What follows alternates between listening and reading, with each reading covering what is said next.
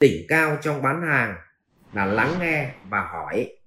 Cho nên khi nào bạn xác định được cái thứ họ mong muốn là gì, động cơ là gì, thì bây giờ mình mới chia sẻ những cái giải pháp, những cái giá trị dịch vụ sản phẩm bên mình có thể thỏa mãn họ với góc độ tư vấn cho họ như là họ là anh em của mình vậy.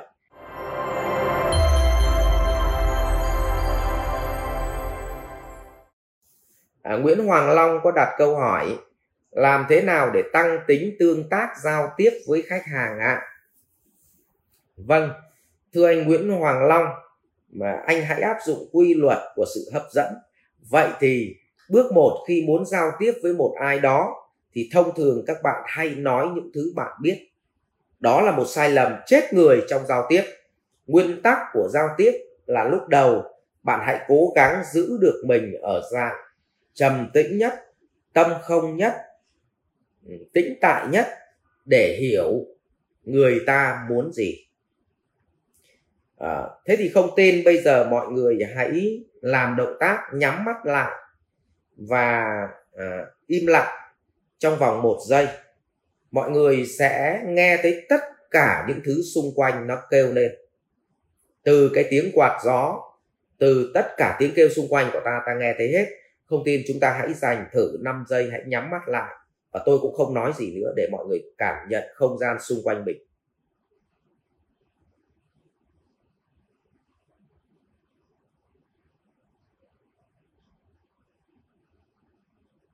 Đấy. Mọi người có thấy xung quanh tất cả những tiếng kêu nhỏ nhất, mọi người đều nghe thấy không?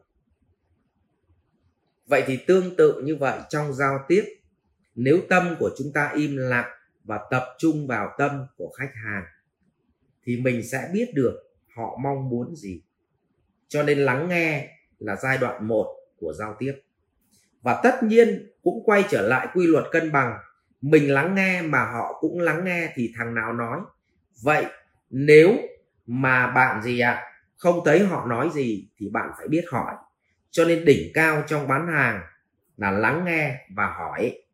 Cho nên khi nào bạn xác định được cái thứ họ mong muốn là gì, động cơ là gì, thì bây giờ mình mới chia sẻ những cái giải pháp, những cái giá trị dịch vụ sản phẩm bên mình có thể thỏa mãn họ với góc độ tư vấn cho họ như là họ là anh em của mình vậy. Thì dứt khoát họ sẽ gì ạ? Họ sẽ tương tác và giao tiếp với mình họ sẽ phản biện, họ sẽ mạnh mẽ, họ trao đổi với mình.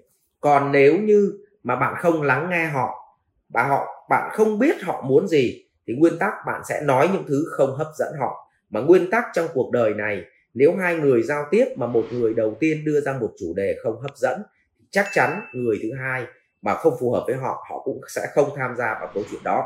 Tôi lấy ví dụ, nếu như bây giờ bạn nào đi ngồi nói chuyện với tôi và nói số xấu công ty của mình đang làm. Nói xấu một người nào đó thì chắc chắn tôi vẫn ngồi nghe, nhưng không hấp dẫn tôi và tôi cũng không tham gia câu chuyện với bạn. Và bạn cậy răng tôi tôi cũng không nói gì, mà tôi chỉ nghe, cười và chia sẻ với bạn. Nó như một thứ tình thương mà bạn chưa ngộ ra được.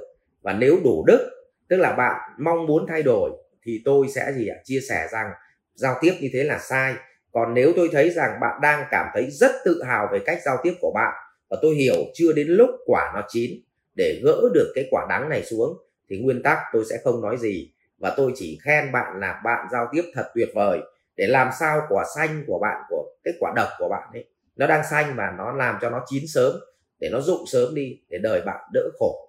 Cho nên nguyên tắc trong giao tiếp là lắng nghe, rồi hỏi, tìm được động cơ của người ta hay mong muốn của người ta thì việc còn lại thì bạn sẽ biết rõ mình sẽ mang cái gì đến để giúp cho họ vui và có giá trị. Thì đấy chính là câu chuyện của giao tiếp. Nhưng đa phần mọi người hay uy hiếp trong giao tiếp, tức là gặp một phát là chém cho nó tung xác lên. Gặp một phát là dương ngoai luôn. Thậm chí đi cái xe máy, xe SH là phải đỗ xịch một phát ở sân, quay 360 độ, dựng cái chân trống đến phạch một phát, bước vào khệnh khoản. Yeah thì như vậy là đấy không phải là kẻ biết giao tiếp, mà đấy là kẻ gì ạ? Biết uy hiếp thôi, chứ không phải biết giao tiếp. Ừ. thế thì như vậy là, đấy, chia sẻ với với với với bạn, với Nguyễn Hoàng Long như vậy, thì muốn vậy thì bạn phải để tâm mình thật tĩnh. Và nguyên tắc, chúng ta hay nhìn bằng con mắt. Trong con người ta có ba cái mắt nó mở. Một là mắt của thân. Vì vậy là thân của ta thì lúc nào mắt nó cũng mở, nó nhìn thấy nhưng thứ hai là mắt của tuệ. Nếu mình có tuệ nhãn, thì mình sẽ nhìn thấy tuệ của người khác. Họ đến chừng mực nào, cho nên nó mới sinh ra cái câu chuyện là ông lãnh đạo hạng A thì tuyển nhân viên hạng B. Chứ ông lãnh đạo hạng B không tuyển được nhân viên hạng A là bởi vì ông không có tuệ nhãn để ông nhìn. Cho nên thằng ngu khó dùng thằng giỏi. Ừ. nhưng thằng giỏi thì thông thường là dùng được thằng giỏi. Ừ. là bài toán nó chính là câu chuyện có tuệ nhãn, có con mắt của nhãn. Ừ. rồi tiếp theo là nếu bạn để hiểu người khác thì bạn phải có con mắt của tâm nhãn mà muốn mắt của tâm nhãn nó mở ra thì là gì ạ à? tâm của mình rất là tĩnh thì tâm nhãn nó mới mở cho nên khi nào mà gì ạ à? tâm nó tĩnh đến mức độ nó tập trung hết vào một việc thì thường mắt nó nhắm lại ví dụ trong quan hệ tình dục, ít người mở mắt lắm vì lúc bấy giờ là tâm nó để hết vào cái chỗ sung sướng rồi, cho mắt nó cứ nhắm nghiền lại còn lúc mà gì ạ à? ừ mà mà mà mà mà tâm nó gì ạ? Nó thả rông thì mắt nó nó tinh tường. Cho nên nguyên tắc là tâm nó tập trung thì bao giờ cái mắt của tâm ấy, nó cũng rõ hơn. Đấy, cho nên để cảm nhận một vấn đề gì thì thông thường người ta hay nhắm mắt lại để người ta cảm nhận. Thế còn gì ạ? À? bình thường người ta hay mở mắt ra. Cho nên cái câu chuyện cũng tương tự như vậy. Để bạn hiểu được tâm của họ như thế nào thì có nghĩa là bạn đừng nhìn bằng mắt mà bạn cố gắng dùng cái trái tim của mình để cảm nhận cái mong muốn của họ thì ngay lập tức bạn hiểu được tâm của họ ngay. Còn nếu bạn cứ dùng mắt thường mà bạn nhìn xong rồi bảo thằng này nó dỗ thế này, thằng này nó xấu dai thế này, thì bây giờ bạn chỉ nhìn thấy hình tướng và không bao giờ bạn nhìn thấy tâm của người ta cả. Và rõ ràng bạn không hiểu được người ta thì bạn không tương tác được với người ta. Vì vậy, tóm lại tôi tổng kết lại. Một là gì ạ? À? hãy tĩnh tâm, lắng nghe, hỏi để tìm ra mong muốn của người đối diện. Đây không phải là bán hàng trong mọi cuộc giao tiếp nhé, trong mọi thứ trong đời sống hai hãy đưa ra những thứ hấp dẫn với họ thỏa mãn giá trị của họ. Nếu mình không có thì thôi còn có thì mình sẽ sâu ra. Như vậy đó là một cái cuộc nói chuyện mà lợi mình lợi người lợi chúng sinh lại là một câu chuyện của quy luật cân bằng. Rồi ạ à, cảm ơn Nguyễn Hoàng Long. Ờ, chúc anh uh, tương tác và mang lại hạnh phúc với khách hàng và cho chính mình. Rồi ạ à, cảm ơn anh Hoàng Long. Học viện Doanh nhân CEO Việt Nam cảm ơn bạn đã quan tâm theo dõi.